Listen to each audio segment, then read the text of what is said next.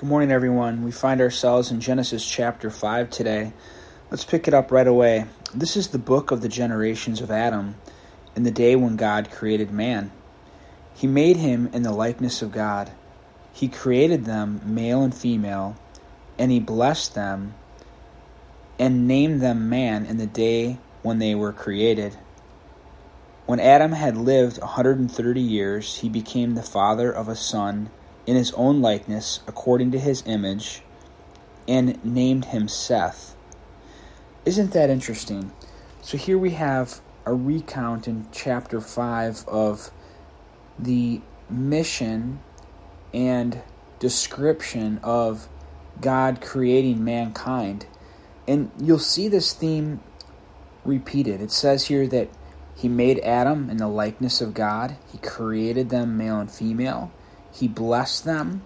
And then again, Adam had a son in his own likeness, according to his image, and named him Seth. We learned last time that the family line of Jesus goes back to Adam and through the seed of Seth.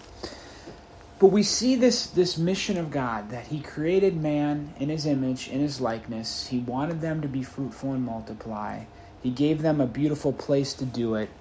And Unfortunately, sin got in the way, but God's still after his mission. He still wants to create a people, a family that are created in the image and likeness of God and spread that image and likeness throughout the world. And, and now we do that through discipleship and through ourselves becoming more like Jesus with the help of His Word and the power of His Holy Spirit.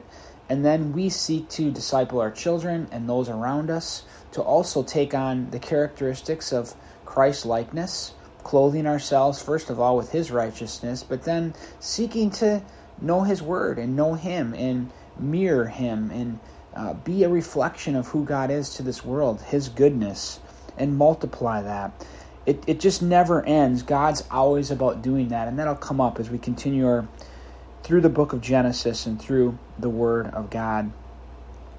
Uh, in Genesis 5, we see the generations named, it, it almost appears to me as though the author is trying to take us through the genealogy and speed us up, so to speak, to take us to the story of Noah, which, of course, is a very dramatic story, a dr- dramatic um, happening in the scriptures, a very significant one, where we'll see the same theme of God overplayed that we just talked about.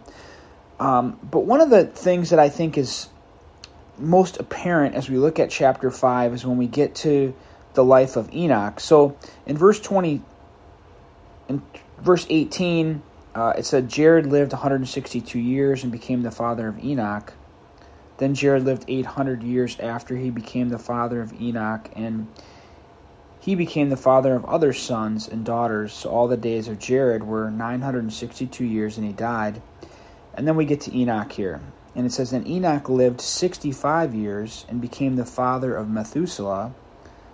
Then Enoch walked with God 300 years after he became the father of Methuselah, and he became the father of other sons and daughters. So all the days of Enoch were 365 years. Enoch walked with God, and he was not, for God took him you know, there's a pattern as you go through Genesis 5. It basically is listing these generations and and then it says and then he died and then he died and then he died and then he died and then we get to Enoch and we have this you know one verse here Enoch walked with God and he was not for God took him and as we'll see as we get to the days of Noah, the trend of the human race was not going well. Uh, you know, wickedness was on the cre- increase, sin was on the loose. So when someone walked with God, it really stood out and really was like an accomplishment to walk with God among the wickedness of the world.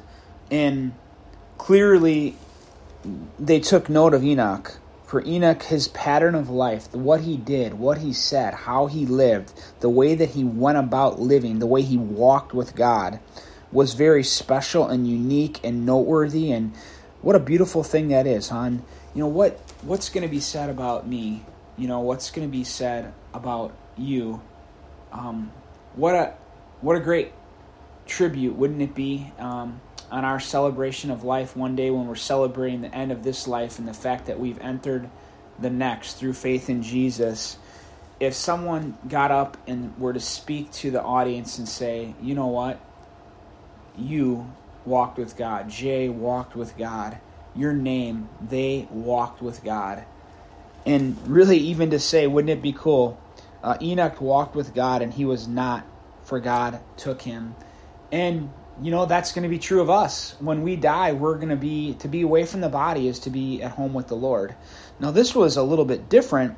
It almost seems as though enoch was taken alive to be with god. Not that he died and, and just knew he went to heaven but really that he was taken alive to god. Now for those who hold to a pre-tribulation rapture meaning they think that God is going to take his bride, his church, home in heaven with him before the days of wrath of the seven year tribulation period, the rapture, or the tribulation. So some lean that way. Our church leans that way. However, there are many in our church that don't, that think that Jesus isn't going to rapture his church before the tribulation, but that he's going to essentially rapture the church at the end of the tribulation. And there's another camp that believes that, not necessarily at church, but some believe that that God's going to rapture his church at the midpoint of the tribulation. We lean towards a pre-tribulation rapture, and you can. You, the, the, this is one very small evidence for it that it's not a shocking thing that God would ever rapture someone or his bride because here before the flood of Noah, Enoch walked with God, and God took him before he destroyed the earth uh, through the flood with Noah. So there's another man, I believe was Elijah in the Bible, who just got taken up uh, with God as well. So, anyways, I'm not trying to prove to you right now um, a pre-tribulation rapture. I want I want to say something because stuff like this comes up in church ministry. Um, there are debatable issues in Scripture. There are things that are hard to comprehend. And I really do believe strongly that we need to be united along the major themes of the Bible and things that are difficult and disputable, which really aren't that many, but that we need to give grace to one another in disputable matters. Otherwise, we can't be one the way that, that Jesus desired that we would you know move together as a body as one if we're always dividing over everything that is really truly complex and hard uh, in this life to fully comprehend. So i, I want to say although i lean a, away in this i'm respectful towards others. I, I respect other people who are trying to hold to what they see as a biblical view. Now when people use scripture just to twist things that's different. And and and you know regarding eschatology i don't believe that's the case um, and you know, I would stay away from listening to things where, especially as it relates to eschatology, the study of last things, when you listen to things where they just trash anyone who doesn't hold their view, that's going to make you sour and it's going to make you divided from other people. I don't listen to things like that, and I would encourage you not to listen to people that may have a view but are respectful of others as it regards to things that are hard for us to understand as finite creatures. There's things that God understands. You know, another one would be like, you know, God's complete sovereignty and man's free will. How do those line up? And I think there's a mystery there. And, and there's other mysteries like that. And, and in those areas, man, let's let's be united even in our limited understanding. Um, now, if you think that I would promote that, you know, we can't trust in the word or that we can't know so much about what is true and what is false, then you don't know me because I believe in the inspiration of God's word and I believe we need to revere it. And there's so much we do know clearly, and uh, I'm all for uh, right doctrine. Uh, I just am sensitive to areas where I believe there's disputable matters. So, anyways, kind of a long discussion there, but man, I, I want a church that that loves one another that gives grace to one another, that is is is unified and is respectful in areas where we should offer that respect. And I hope you join me in that. So let's keep going here. It goes then then into Methuselah's life and how long he lived, and and then eventually in verse thirty we get to then Lamech lived five hundred ninety five years, and he became the father of Noah, and he became the father of other sons and daughters.